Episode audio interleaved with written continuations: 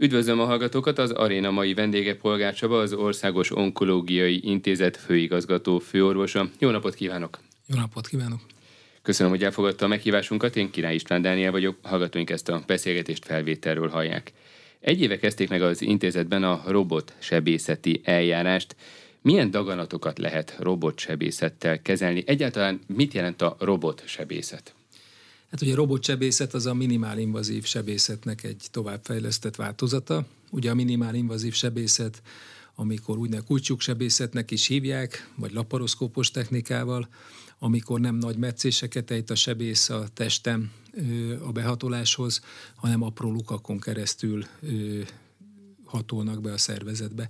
Ezt a robotsebészet úgy fejlesztette tovább, hogy itt nem a beteg mellett állva manipulálja ezeket a laparoszkópos csatornákban lévő munkaeszközöket a sebész, hanem egy a betegtől távolabb, de általában azért az operatív szobában nem bemosakodva egy konzol előtt ül, és gyakorlatilag a két kezével irányítja a egyébként háromdimenziós képernyőn 10-14-szeres nagyításban kivetített kép vezérlésével, de ugyanúgy, tehát nem a robot operál, hanem a sebész manipulál ugyanúgy, csak egy sokkal nyugodtabb, kézremegést kiszűrő technikával robotkarok viszik át ezeket a mozgásokat a beteg belsejébe. Akkor kis túlzással olyan, mint a virtuális valóság, csak ez teljes valóság, hogy ahogy ő mozog, úgy mozog a robot is?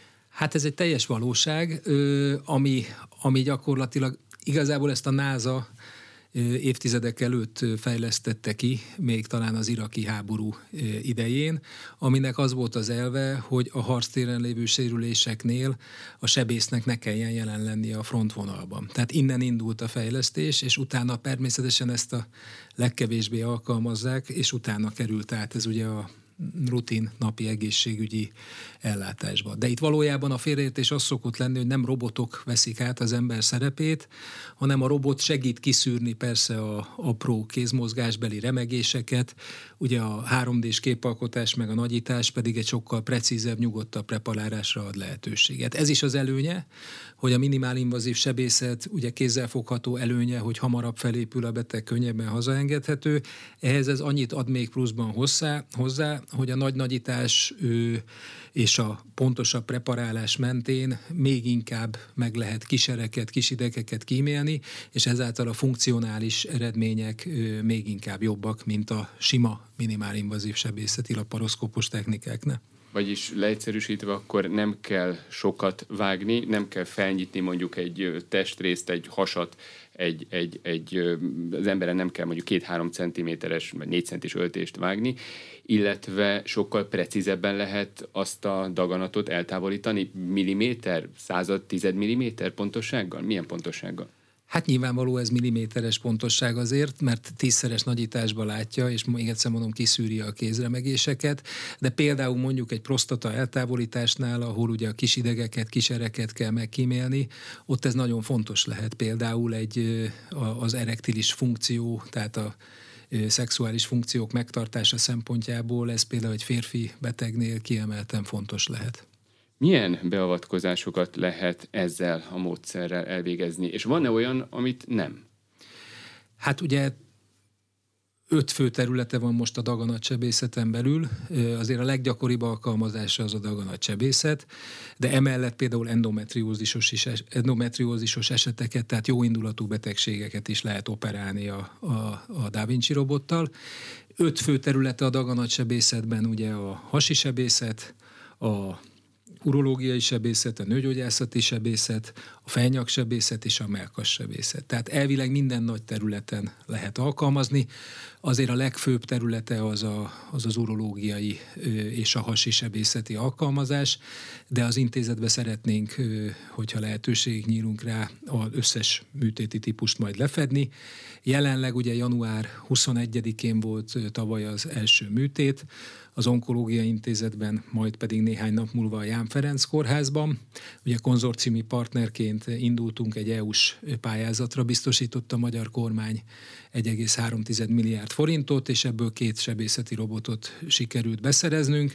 A Ján Ferenc kórházban az urológiai osztály használja egyenlőre kizárólag, nálunk viszont már három területen elindult, urológia, nőgyógyászati és hasi sebészeten vagyunk aktívak akkor tulajdonképpen szinte minden daganatos megbetegedés esetén lehet ezt, vagy lehetne ezt használni? Hát azt, hogy minden daganatos megbetegedés túlzás, minden területen van rá indikáció. Tehát például mondjuk az urológiai daganatoknál a prostata eltávolítás az egy, az egy kifejezetten indokolt eset, vagy azok a vesetumorok, ahol részlegesen távolítjuk el csak a daganatot és a vesét megkíméljük, de például egy egyszerű, teljes vese eltávolítást általában nem szoktak robottal végezni, ott nem nagyon mutatható ki az elény erőnye a hagyományos laparoszkópos technikához képest. Egy év alatt hány beavatkozást végeztek el ezzel a robottal önök, illetve a Ján Ferenc kórházban? Nagyságrendileg ugye január végén egyesítettük most utoljára a számokat, amikor volt az évforduló, akkor gyakorlatilag 460 fölötti műtétet végeztünk, nagyjából 50-50 százalékos megosztásban. Nyilvánvaló a Ján Ferenc kórházba ez azt hiszem kettő kivételével 225 műtétet végeztek urológiai területen, és két nőgyógyászatit. Nálunk pedig úgy volt, hogy gyakorlatilag 200 20 valahány műtétből, ebből 108 volt a nőgyógyászati, tehát nálunk az vezetett, 80 ö, körüli urológiai műtét és 40 hasi végbél, vastagbél, illetve máj műtétet végeztünk csak hogy meg lehessen becsülni, hogy, az, hogy ez mennyire sok, vagy mennyire jelentős. Egy évben az onkológia intézetben hány műtétet hajtanak végre? Hozzávetőleg persze nem pontosan szám szerint. Hát pontosan is tudom, a tavalyi évben azt hiszem 8500 műtétet végeztünk, ebbe persze benne vannak az ambuláns műtétek is. Ehhez képest nyilvánvalóan ez egy, ez egy relatíve százalékosan egy kevesebb szám, de mondjuk vannak olyan területek azért, mint emlősebészet, ahol szóba se jön a robotnak az alkalmazása. Ezt inkább azt, hoz lehetne összehasonlítani, hogy egy induló programhoz képest ő, általában azt szokták mondani, hogy ha 100-150 műtétet az első évben elvégez egy centrum, egy induló centrum, akkor az egy jó szám. Ezzel, hogy 200 fölötti műtétet végeztünk el az első évben, mind a két centrumban, ez a cég saját bevallása szerint is, illetve az ő értékelésük szerint is Kelet-Közép-Európában a legsikeresebben induló program voltunk. És ez még hozzáteszem, hogy azóta azért voltak még örömteli fejlemények.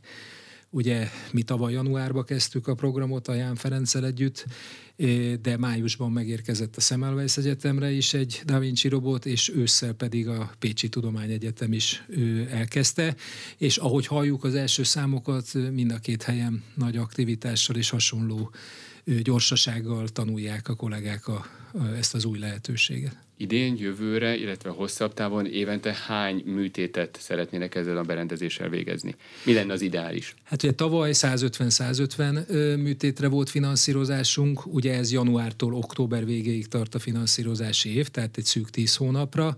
Az idei évre, ami biztos 200-200 műtétre már a NEAK visszaigazolta a finanszírozást, de még egyenlőre tervezés alatt van a, az, hogy hogy tudjuk tovább kiterjeszteni.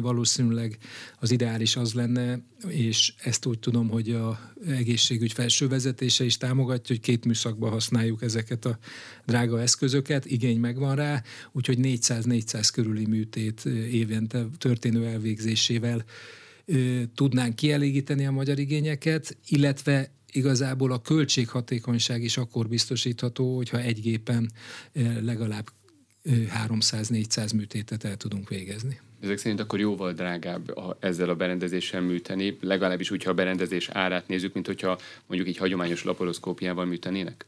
Nyilvánvalóan a beszerzési ára is magasabb, mint egy normál laparoszkópos eszköznek, de nem is ez a lényeg, hanem a, az úgynevezett többször, de, de fogyóeszközként használható részek. Tehát itt azért azokat, amiket a robotkar csatornáiba beküldünk, azok az égetők, kis ollók, nagyon precíz eszközök. Ezeknek megvan, hogy hányszor, hány vágást lehet vele csinálni minőségbiztosítottan, és mondjuk van, ami 6, van, ami 8 műtétenként cserélendő. Tehát ennek azért a költsége műtétenként a fél és egy millió forint között van a a, egy, nem egyszer, hanem fogyóeszközként használatos alkatrészeknek. Tehát nyilvánvalóan ehhez jön hozzá a többi ápolási, altatási, egyéb gyógyszeres költség.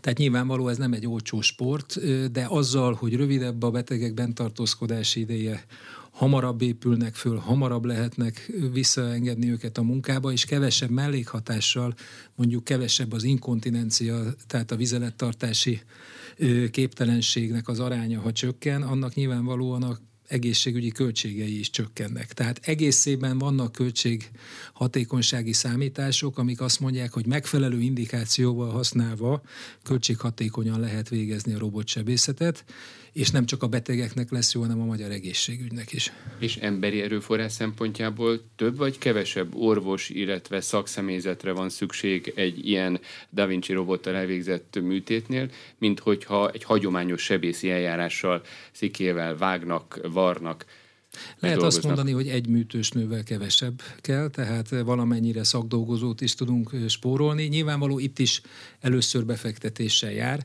tehát ki kell képezni, egy nagyon komoly kiképzési procedúrán mennek át mind a sebészek, mind az asszisztensek, mind pedig ugye a, a műtősnők is. Egy tímnek a kiképzése azért az 4-5 millió forint közötti összegbe kerül. És milyen hosszú egy ilyen képzés? Mert hogy addig sem tud dolgozni mondjuk a kórházban, gondolom. Hát ez azért közben úgy megy, hogy ennek van egy szimulációs része, ugyanúgy, mint a repülőgépre is nem egyből a Boeing 737-esre viszik föl a tanuló pilótákat, hanem vannak szimulátoros, háromdimenziós gyakorlatok, ott 45 órát kell különböző feladatokat teljesíteni, majd utána van egy néhány napra ki kell menni, van egy helyszíni képzés, ahol ugye egy vizsgával is összekötött, van ennek egy online képzési része is, már elméleti felkészítés is, és miután megvan a vizsga, Utána az a felépítése a tanulási fázisnak, hogy az első négy-hat műtétre egy képzett proktor segítségével végzi már a levizsgázott robotsebész, konzolsebész a első műtéteit, és amikor ez a proktor, ha kell, természetesen még bele tud segíteni, de négy-hat műtét után engedik el a kezét, megfelelő minőségi mutatók elérését követően, és utána szokták azt mondani, hogy az ötvenedik műtét után lehet azt mondani, hogy a tanulási fázisa ennek a görbének a platóra érhet.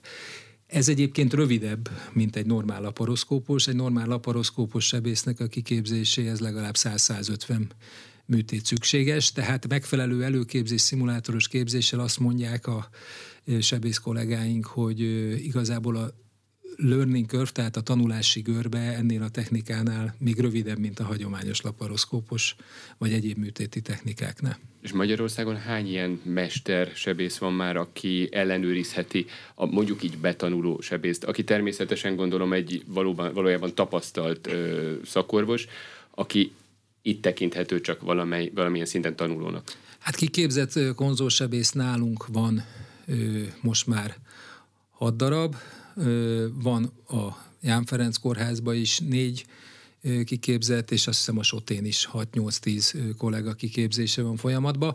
A következő lépcső az, amihez minimum 100 műtétet már meg kell csinálni, és még egyéb minőségi faktoroknak is meg kell felelni, hogy valaki önmaga is taníthasson, és proktor, úgynevezett proktor leessen. Abból még nincsen Magyarországon ezek Ebből szerint? jelenleg Tenke professzor úr, a Ján Ferenc kórház urológusa, aki ugye ebből a 220 urológiai műtétből azért több mint a felét. Ő már bőven túl van a százas műtéti számon.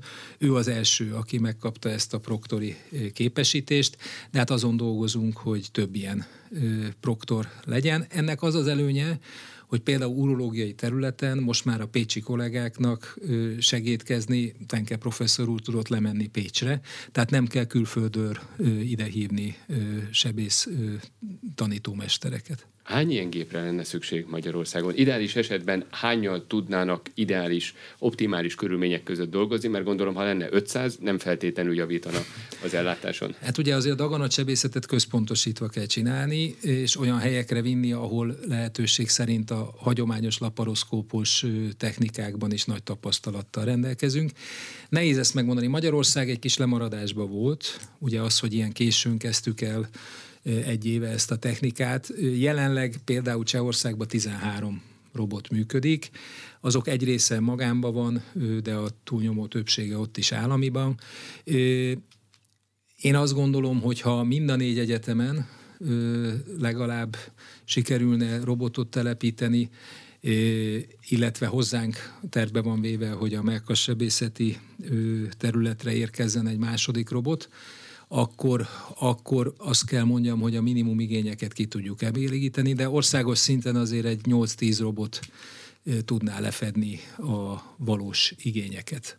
Ugye azt is érdemes tudni, hogy egy robottal mind az öt területet lefedni, az azért nehézkes, mert az azt jelenti, hogy akkor minden szubdisziplinának területnek heti egy napja van, és akkor pedig ugye a konfliktusba kerül a megfelelő tapasztalat, mennyiségi, kritikus tömeg, és a tapasztalat megszerzése nyilvánvalóan lassabb, mint hogyha egy-egy osztályon mondjuk speciálisan csak egy szakma használja ezt. Most az egyik ö, nemzetközi Lipcsei Egyetem, akivel az urológusainknak kapcsolata van, és ugye tőlük is ö, tanultak a kollégák, ott például csak az urológiai klinikán három robot ö, működik.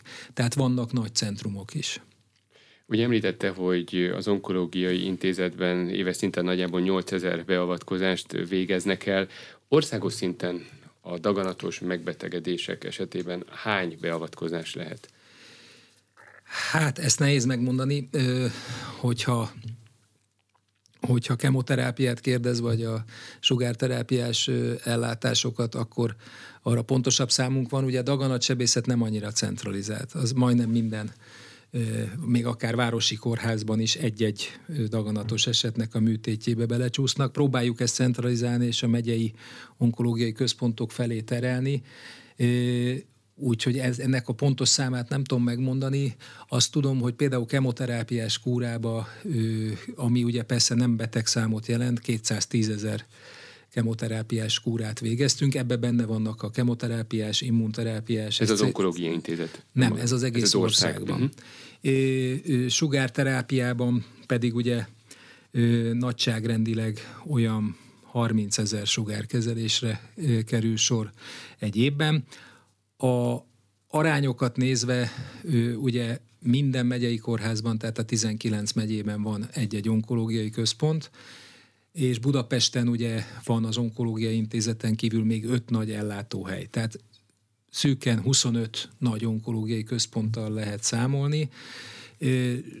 Az onkológiai intézet egy nagy terheléssel végzi a munkáját. Az összes kemoterápiás kezelésnek a 15%-a zajlik nálunk, és a sugárkezeléseknek meg a negyede. Tehát ettől függetlenül azt kell mondjam, hogy az onkológiai ellátórendszer az Magyarországon nemzetközi elvek alapján kiépített, tehát van egy nagy komprehenzív rákközpont, az Onkológia Intézet, van négy regionális központ, ami a három vidéki egyetem, Szeged, Pécs, Debrecen és Szombathely, és ezen kívül a harmadik szint, az pedig ugye a megyei onkológiai központok.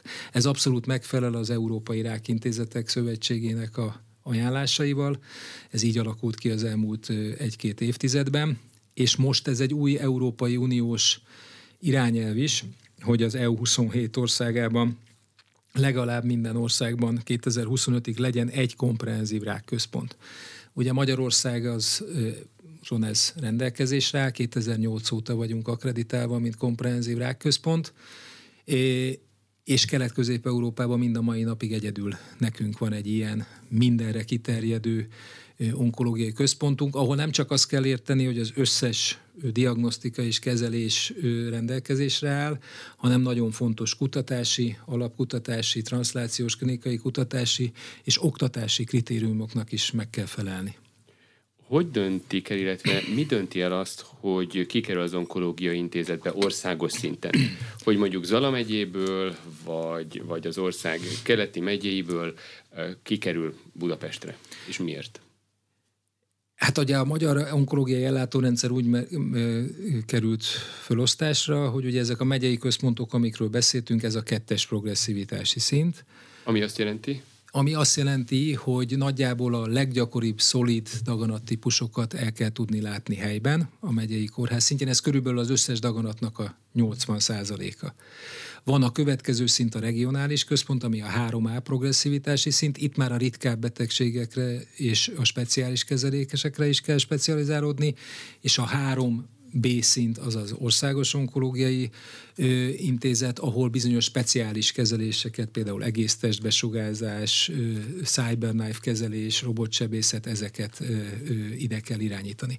Ettől függetlenül az onkológiai intézetnek is van saját területi ellátási kötelezettsége, ami nagyjából lefedi ugye a budapesti régiót, illetve a központi régiót. Ez összességében azért 4 millió ember tartozik a Budapest, Pest megye és a környező központi régióba, tehát azért a központi régió a legnagyobb ö, ö, onkológiai régió is, és ö, ö, a területi ellátási kötelezettségekön kívül ugye el kell látnunk azokat a speciális betegségeket is, amiket csak nálunk, vagy néhány centrumban lehet elvégezni. Hogy néz ez ki a betegek szintjén? Úgynevezett területi ellátási kötelezettségünkben alapján kezelt beteg az intézetben körülbelül az összes betegünk 80%-a, és 20%-a az, aki területen kívül érkezik speciális ellátásra. Természetesen nagyon nehéz itt, mert elvileg megtehetnénk azt is, hogy egy beteget visszairányítunk, aki mondjuk az intézetbe jelentkezik. Régóta, több évtizede azért az intézetnek az az alapelve, hogy beteget nem küldünk el. Természetesen vannak olyan ö, kezelési formák, mondjuk egy rutin kemoterápia egy emlődaganatos betegnél, ahol semmivel sem jár jobban az adott beteg, hogyha Zalaegerszegről három hetente felutazik, mert csak önmagának terhelést okoz, időt, veszteséget és költsége pluszt jelent. Nyilvánvaló ezt igyekezzünk megírtetni a betegekkel, és a betegutakat úgy alakítani, hogy a kollégáktól ne irányuljanak azok a betegek fölfele a magasabb progresszivitási szint felé, amik fölöslegesek. Tehát azért az a törekvés, és ez a államtitkárságnak is a kérése, hogy most próbáljuk úgy átalakítani ezeket a betegutakat, amiket most már ugye a paraszolvencia és az egyéb dolgok nem torzítanak, hogy tényleg a betegek érdekébe a megfelelő szinten, de ott lássuk el a betegeket, ahova valók. Most egy kicsit általánosabban, 2023 elején hozzávetőleg hány regisztrált daganatos beteg van Magyarországon? Hát ugye a Nemzeti Rákregiszter 20 éve az Onkológiai Intézet gondozza, és igazából nem az aktuálisan jelenleg daganattal élő, gyógyult, illetve abból lábadozó beteget tartjuk számon, hanem a Nemzeti Rákregiszter minden évben rögzíti az újonnan felfedezett új daganatos eseteket, ezt nálunk rögzítjük bejelentési kötelezettség alapján minden egészségügyi ellátónak szövettani lelet alapján ezt be kell jelentenie. A halálozási adatokat pedig ugye a központi statisztikai hivataltól kapjuk meg, és ez alapján lehet ugye a minden évi új esetek számának a tendenciáit hasonlítani az előző évekével, illetve ehhez viszonyítani a, a halálozási adatokat. Tehát ehhez azt tudom mondani, hogy azért a 20-21-es évet azt ugye a Covid miatt kicsit a Covid torzító hatásai miatt külön szoktuk kezelni, de azt kell mondjam, hogy mondjuk 19-ben 75 ezer új daganatos beteget fedeztünk föl egy évbe, és ebből olyan 33 ezer haláleset történt. Ugye, hogy a tendenciákat nézzük, ami a fontosabb, az elmúlt tíz évben körülbelül egy 8000-9000-rel nőtt az új esetek, évi eseteknek a száma, tehát 66 ezerről nőtt 75 ezerre 2010 és 20 között. Ehhez képest viszont a halálozás az 32-33 ezer alatt ugyanebben az időszakban.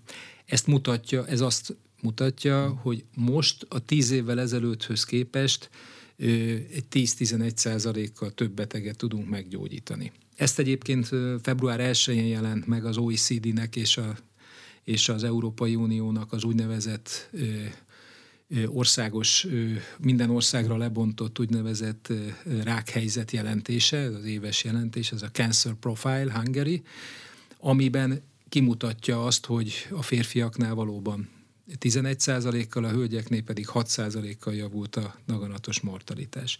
Ettől függetlenül sajnos nem szabad azt elhallgatni, hogy Magyarország az első helyen van daganatos incidenciában és halálozásban is, aminek az egyik oka, hogy az összes kelet-európai országnak ez egy a kommunizmusból származó öröksége, hogy az első tíz helyen Dánia kivételével volt kelet-közép-európai országok állnak. És milyennek az oka?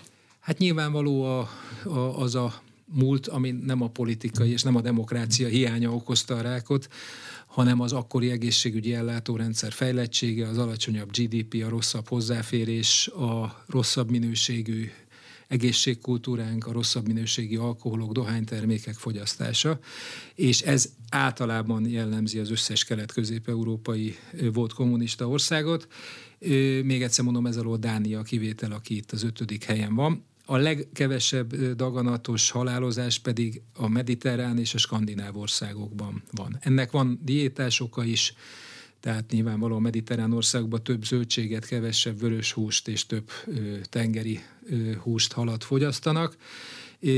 Magyarország szempontjából azt kell mondjam, hogy ami miatt a kelet-közép-európai országokból az első helyen van, azt, azt szoktam mondani, mi vagyunk az a legnyugatibb keleti ország, akinek már rendes statisztikája van. Tehát mi bevalljuk az adatokat, mint ahogy a Covid-nál is korrekt statisztikát jelentett az ország. A Nemzeti Rákregiszterben tényleg összegyűjtjük az összes esetet. Ezzel szemben nem akarok konkrét országokat mondani, de tőlünk délre és keletre számos ország van, ahol nincs nemzeti rákregiszter, hanem a WHO becslések alapján határozza meg ezeket a számokat. Tehát mi vagyunk az a legnyugatibb keleti ország, aki sajnos az örökségével küzd, de a statisztikánk már rendben van. A gyógyítási hatékonyság az milyen, ha összehasonlítjuk akár a keleti országokkal, akár a tőlünk nyugatabbra lévő országokkal? Ugye itt szokták mondani, ezt, ezt is nagyon nehéz megbecsülni, mert nyilvánvaló, ahol magasabb az incidencia, tehát a gyakoriság, ott nyilvánvaló a rákos halálozás is magasabb lesz, úgyhogy itt az a, az incidencia és a mortalitás, tehát a gyakoriság és a mortalitás arányát is szokták nézni. Ebben a legfrissebb jelentések közül a középmezőnybe vagyunk. Tehát például ebből a szempontból, ebből a mutatóból messze mondjuk Romániát megelőzzük. Amit viszont azért ugye ettől függetlenül a magas rákincidencia, tehát gyakoriság és a halálozásnak az aránya, annak azért nagyon sok faktora van. Általában lehet azt mondani, hogy öt fő faktort mondanak rákrizikóra. A legfontosabb ezekből a dohányzás, az obezit, tehát az elhízás, az alkohol termékek fogyasztása, a légszennyezettség, és ugye még szokták nézni ugye a HPV átoltottságot, ami a megelőzésben. Na most ebből az ötből Magyarország egyedül a HPV átoltottságban áll jobban, mint a többi európai átlagos ország. Sajnos mind elhízásban, mind dohányzásban és mind alkoholfogyasztásban az EU átlaga fölött vagyunk. Úgyhogy ezekben a a rákkérdést nem a terápiánál kell megfogni, hanem ahogy az új egészségpolitika is mondja, egészség megőrzéssel lehet a leginkább a daganatok ellen küzdeni. És plusz a életmódunkat, amit magunk, egyéni felelősségünk is nagyon jelentősebben, ezen kívül természetesen, amit még tudunk tenni, az a korai felismerés és a szűrővizsgálatokon való részvétel. Mit jelent ez? Jelenleg három ingyenes szűrővizsgálat van Magyarországon, amit népegészségügyi szinten javaslunk. A hölgyeknek a mammográfiás szűrés 45 és 65 év között két évente. Ugye a vastag végbérek szűrésre 18-ban indult el a széklet ö, rejtett vérzés kimutatásán alapuló vizsgálata, és ugye hát a fiatal felnőtt kortól a lányoknak ugye a méhnyakrák szűrés, ami javasolt. Ehhez fog még csatlakozni az elkövetkezendő időben az új európai ajánlások szerint, hogy az erős dohányosoknál érdemes lesz majd a lódóz alacsony dózisú kontraszt nélküli CT szűrést bevezetni. Ez körülbelül 600 ezer erős dohányost érintene Magyarországon, és újra fölmerült a férfiaknál a prostatarák szűrés, ami viszont annyiban egy változtatott metodikát javasolnak, hogy az emelkedett PSA esetén nem azonnal mintát venni a prostatából, ezzel ugye túldiagnózist és mellékhatásokat okozva, hanem az emelkedett PSA szinten rendelkező 50 fölötti férfiaknál egy célzott MR vizsgálattal kiszűrni azokat az eseteket, ahol valóban további diagnosztikára és terápiára van szükség. Mekkora a hazai lakosság szűrési hajlandósága? Ebben a helyzet a következő, a három ugye általánosan elfogadott aktív szűrővizsgálatnál, a méhnyakrák szűrésben, szintén az országjelentésben benne van, ott az európai átlagnál jobban állunk picit, 66%-os a cervix átszűrtség az európai átlag 60%-ához képest. Az mammográfiás szűrésben kicsit gyengében állunk, ott mindent összevetve körülbelül 60% a hölgyeknek vesz részt mammográfián, ez egy kicsit 63% kicsit magasabb az EU-ban, és a kolorektális, tehát a vastagbérrák szűrésben, ami nemrég indult, és ugye a Covid kicsit megakasztotta, ott viszont alacsonyabb a magyar részvétel, csak 15% vett részt eddig a szűrővizsgálaton, és 30% körüli az európai átlag. Tehát azt kell mondjam, hogy nálunk nagyon fontos, hogy mind a három javasolt szűrővizsgálat elérhető. Még van, nem... elég, van elég kapacitás, hogyha valaki mamográfiára szeretne hogy bármilyen rákszűrő vizsgálatot el szeretne végezni, viszonylag könnyen, hetek, hónapok alatt bejut egy szűrő helyre? Itt azért helyre kell tenni valamit, tehát a szervezet népegészségügyi szűrővizsgálatokra meghívót kapnak a betegek. Sajnos a meghívóra körülbelül a Covid előtti időkben is 45% ment el mondjuk a mammográfiás szűrésre. Ehhez képest főleg Budapesten vannak, akik klinikai mammográfiára mennek, az körülbelül még egy 15-20%, és így az átszűrtsége a populációnak így éri el a 60%-ot. De elvileg, aki ingyenes behívót kap, az abban az időpontban két évente megkapja a behívót a mammográfiás szűrésre, amennyiben 45 és 65 év közötti életkorral rendelkezik. És hogyha újabb két szűrővizsgálattal bővítik a kínálatot, ott lesz elég berendezés? Hát nyilvánvaló ezt a WHO is úgy javasolja, hogy bevezetésen kell gondolkodni. Magyarországon a Hunchest 2 programot a Országos Korányi Pulmonológiai Intézet elindította. Itt egy úgynevezett pilot implementációs programot végeztünk el, 16 város részvételével, és 4200 betegnél, illetve 4200 erős dohányosnál végeztük el a lódós CT szűrővizsgálatot, ami azt mutatta ki, hogy a normálisan kiszűrt tüdőrákos esetekhez képest duplájára nőtt az operálható esetek száma. Tehát valóban időben gyógyítható állapotban 80%-ba el lehet kapni a tüdőrákot. Ez megoldható lenne, nyilvánvaló pénzbe kerül, és kellene CT kapacitás de itt 600 ezer, tehát itt csak az erős 25 dohány csomagévnyi cigarettát elszívott rizikófaktorra rendelkező honfitársainkat kellene szűrni, és ezt csatolni kell minden esetben egy dohányzásról való leszoktatási kampányjal, ugye mert az nem jó, hogyha egy erős dohányost megnyugtatunk, hogy negatív a CTD és dohányozzá tovább. A prostatarák szűrése az egy nehezebb feladat, és ez még nyugat-európai országokban is a bevezetésén csak gondolkodnak, mert nyilvánvaló az MR kapacitás az még egy nyugat-európai országban sem biztos, hogy megengedi, hogy az összes 50-70 éves emelkedett PSI-jú honfitársunknál célzott MR vizsgálatot végezzünk de ez a jövőbe mutató terv, jelenleg a három szűrésen kell részt venni, és azon dolgozunk, hogy egy implementációs programot ezeken a területeken a tüdőráknál tovább tudjuk vinni, a urológiában, a prostata szűrésnél pedig most indult el a szakmai gondolkodás, hogy ezt hogy tudjuk beilleszteni majd a jövőben. A COVID miatti torlódások érezhetők a szűréseknél, kezeléseknél, vagy akár a beavatkozásoknál is az onkológia területén? Vagy már sikerült ezt behozni?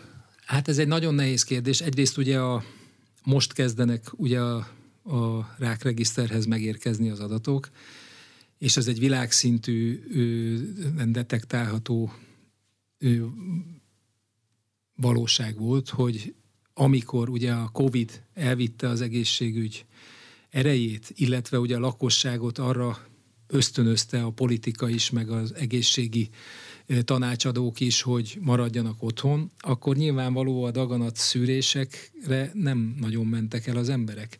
Ugye egy tünet- és panaszmentes betegek nem mentek be a kórházakba, még akkor sem, ha meghívót kaptak a szűrésre.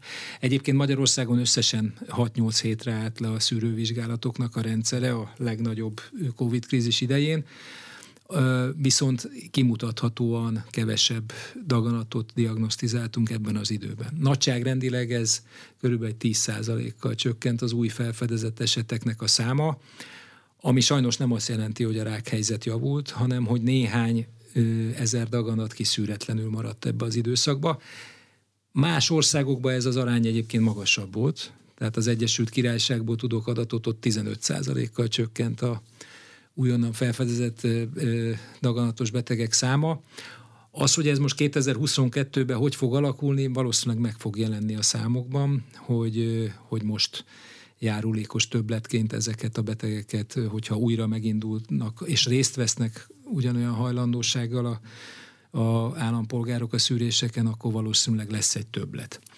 Ami egyébként Magyarországon nem állt le, mert a másik probléma az az volt, hogy például Észak-Olaszországban megállt az egészségügy összes többi része. A kardiológiai, onkológiai kivizsgálások és kezelésekre se volt lehetőség, amikor Bergámóban a folyosókon is betegek feküdtek. Magyarországot elkerülte ez a nagy csubban érkező pandémia, ami nyilvánvalóan részben az intézkedéseknek is volt köszönhető, és plusz a magyar onkológiai ellátórendszer egy védettséget kapott. Tehát ugye erre a akkori miniszter felmentést adott például az onkológiai intézetben, nekünk egyetlen egy ágyat sem kellett leállítanunk, és teljes kapacitással dolgozott az onkológiai intézet, sőt, még a korányi kórháznak a melkassebészetét át is vettük mert ugye a korányit viszont tehermentesíteni kellett. Ettől függetlenül nyilvánvalóan, amikor 30-40 százaléknyi ágyat át kellett állítani intenzív terápiára, meg, meg a pulmonológusok le voltak foglalva, akkor óhatatlanul is az rendszer leállítása nélkül is nyilvánvalóan kevesebb kapacitás jutott arra, hogy az egyéb dolgokkal foglalkozunk. Épp most volt egyébként múlt héten Svédországban a svédeus elnökség indító onkológiai konferenciája, amin, amin volt szerencsém részt venni, és ott a fölvezetőbe vázolták a, a az EU egészségügyi vezetői és a Eurobeating Cancer Plannek a vezetői, hogy az összes népegészségügyi programnak sajnos ez a két év Covid, ez egy ütést adott és egy, és egy bepótlandó lemaradást okozott. Mennyire modern készítményeket tudnak használni? Másként fogalmazva, milyen gyorsan érkeznek meg hazánkba a legújabb medicinek? Azt kell mondjam, hogy ez is szerepel a, az országjelentésbe, hogy Magyarország azért arányaiban picit kevesebbet költ egészségügyre, mint az EU átlag. Tehát 10% fölött van a GDP arányos költése az egészségügyre az EU, átlagnak. Magyarország 7,3%-nyi GDP-ét fordítja az egészségügyre, de ezen belül a gyógyszeres terápiákra Magyarország az átlagon felül költ. Tehát érdekes módon a daganat ellenes szerekbe is viszonylag hamar, amit az európai rendszer beenged, az először ugye általában az FDA, az amerikai rendszer szokta engedélyezni, és utána, amikor az európai engedélyezéseken átmegy, akkor legalábbis egyedi méltányossággal gyakorlatilag nagyon hamar minden gyógyszer Magyarországon is elérhető. Tehát ebben a szempontból néhány hónap lemaradás nyilvánvalóan lehetséges, mondjuk az amerikai vagy a legnyugatibb legjobb helyzetben lévő országokhoz képest, de azt kell mondjam, hogy itt nincs probléma. Amiben egy kicsit a finanszírozáson javítani kell, az, az nyilvánvalóan a, a daganatsebészetnek a finanszírozása a mi területünkön, amire egyébként most történt is korrekciós lépés, tehát pont most ebben a hónapban az államtitkárság módosította finanszírozáson, és egy kicsit följebb vitte a daganatsebészetnek, hál' Istennek a finanszírozását. Mert hogy most többet lehet Hát ugye nyilvánvalóan 10-15 százalékos emelés, az, azt most nehéz kalkulálni, hogy ez javítja a valódi finanszírozását a, a különböző egészségügyi ellátásoknak, mert azért ugye 10-15 százaléknyi fölötti infláció volt, és azért azt is kell mondani, hogy azért az egészségügy is ugye euró és dollár alapon szerzi be, és ugye itt is az árfolyam csökkenés mondjuk nem javította ellátóknak a helyzetét, és akkor még nem beszéltünk a kórházaknak a szintén megemelkedő rezsi és egyéb költségeiről. De ettől függetlenül nyilvánvaló, hogy sem a COVID, sem pedig a háborús helyzet és az ezzel járó gazdasági krízis mondjuk az egészségügy pozícióit sajnos sehol a világon nem javítja. Az egyénre szabott kezelés mikorra válható, nem csak Magyarországon, akár világszinten is, mert ugye arról lehet hallani, hogy tulajdonképpen az lenne az igazi áttörés a daganatos betegségek kezelésében, hogyha az egyén DNS-ére, személyes egészségügyi állapotára kevernék ki a gyógyszert kis túlzással. Mikorra várható az, hogy már ilyen szintre jut Magyarországon is, vagy akár Európában a rákkezelés? Hát azért ez, hogy minden egyes személynek egy külön mondjuk különböző drogokból összekevert készítményt készítsünk, ez azért, azért odébb van. Azért itt a célzott kezelést és az úgynevezett személyre szabott kezelés az a napi gyakorlat ma is. Tehát most már Magyarországon is elérhető a, a 500-150 génes vizsgálatok is. Nyilvánvaló, hogy ennek megvannak a szigorú szakmai szabályai. Vannak olyan daganattípusok, amiknél nem érdemes ilyen 500 génes mélyre menő analíziseket végezni, mert nincs olyan célpont, amire van már engedélyezett gyógyszer. Ez etikai és egyéb gazdasági kérdéseket is természetesen fölvet, és a leggazdagabb országok is küzdenek ezzel.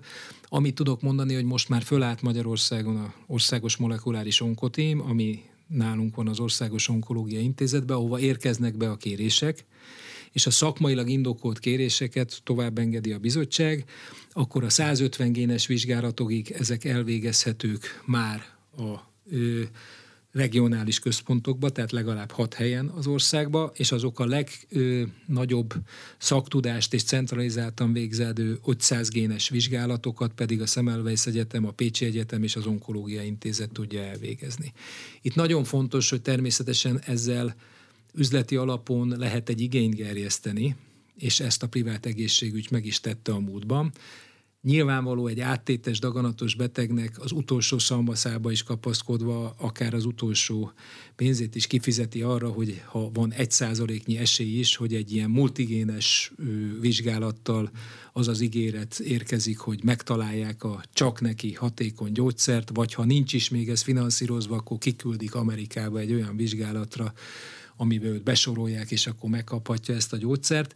Na most ezek azért az esetek többségében falsigéretek. És megvannak azok az irányelvek, hogy mely daganattípusoknál érdemes és milyen 50, 150 vagy 500 génes vizsgálatot végezni, mert nyilvánvaló akkor van értelme ezeknek a vizsgálatoknak az elvégzésének, hogyha van rá már célpont, azt meg is találjuk, és ahhoz van egy kapcsolható gyógyszer, ami itt is van az országban, és finanszírozható. Jellemzően a betegségek hányad részénél, vagy a kezelések hányad részénél használják ezt az 50, 100, 150, 500 génes vizsgálatot? Hát ez minden daganattípusnál ö, ö, ö, különböző lehet. Vannak olyan daganattípusok, ahol egyáltalán nem jön szóba, és van, ahol pedig rutinszerűen csináljuk ezeket a vizsgálatokat. A tüdőrákot már nem kezelünk anélkül, hogy részletes ilyen molekuláris genetikai vizsgálat legalább ne történjen. Ezek alapján folynak a rutinkezelések. És Tehát akkor a célzott terápiák... hogy ki milyen gyógyszert kap, és abból mennyit? Igen, igen. Értem. Tehát vannak olyan génhibák, amiket már ismerünk, ezeket rutinszerűen föl is tudjuk térképezni, és arra megvan az az adott célzott targeted terápia, vagy immunterápia, ami arra a betegség típusra alkalmazható. Ez nem azt jelenti, hogy egy egyénre van specializálva, hanem mondjuk egy emlőráknak vagy egy tüdőráknak 5-10 százalékára hatékony az az egyszer. És ami még nagyon fontos, hogy emögött a szer fölött szerről legyen már olyan tudományos evidencia, ami bizonyítja azt, hogy hatékony. Mert az, hogy elvileg egy tüdőrákra már bebizonyítottuk, hogy egy adott génhibára adva egy gyógyszer hatékony, ez az ugyanez a génhiba lehet egy emlőrágban is jelen, de nem biztos, hogy ugyanaz a szer arra a betegségre és annál az egyénnél ez hatni fog. Természetesen a jövő útja ez a személyre szabott kezelés, és egyre inkább megyünk e felé. Természetesen ez, ez mondjuk filozófiai szinten azért mindig egy nehézséget okoz, mert azt el lehet képzelni, hogy ha minél célzottabban kezelünk egy betegségcsoportot, úgy akkor egy gyógyszerre egyre kevesebb beteget tudunk egy gyógyszerrel ellátni, és ez növelni fogja az egyéni költségeket, sőt a terápia kikísérletezésére fordított költségek is nehezebben térülnek meg. Tehát magyarul azt azért nagyon messze van, amikor mindenkiről egy teljes genomszekvenálást fogunk csinálni, minden génjét föltérképezzük, és az alapján egy, egy teljesen személyre szagott mondjuk koktélt keverünk ki, és most ez lesz akkor X Gézánénak a ilyen típusú emlőrákjára egyedüliként kikerelt betegség. Inkább itt arra kell gondolni, hogy kisebb betegségcsoportoknak lesz célzott és nagyon hatékony kezelése. Így a műsor utolsó percében Magyarországon melyek a vezető, vagy mely a vezető ö, halálok, amely daganatos betegséghez ö, kapcsolódik, illetve itt mit mutatnak a statisztikák, hogy gyógyítási hatékonyság hogy változik? Hál' Istennek ugye a, általában, mint mondtam, a eredmények javulnak. A leggyakoribb és továbbra is a legnagyobb problémát a tüdőrák jelenti, mindkét nemben a vastag végbérák, férfiaknál a prostatarák és a hölgyeknél a emlőrák van még benne az első háromba. Azt kell mondjam, hogy mindezeknek az ered, gyógyulási eredményei ezeknek a prostatarák kivételével mind javultak. A prostata daganatoknál van egy emelkedő gyakoriság, és emiatt ott átmenetileg a prostatarákos halálozás növekszik. Hál' Istennek a tüdőrák lefele megy, és az emlőrákban is javulnak az eredmények. Köszönöm, hogy itt volt az aréna mai vendége Polgár Csaba, az Országos Onkológia Intézet főigazgató főorvosa volt. A műsort visszahallgathatják az infostart.hu oldalon. A műsor összeállításában Szécsi Ágnes és Módos Márton főszerkesztő vett részt. A műsorvezetőt Király István Dánielt hallották. Köszönöm a figyelmüket, viszont hallásra!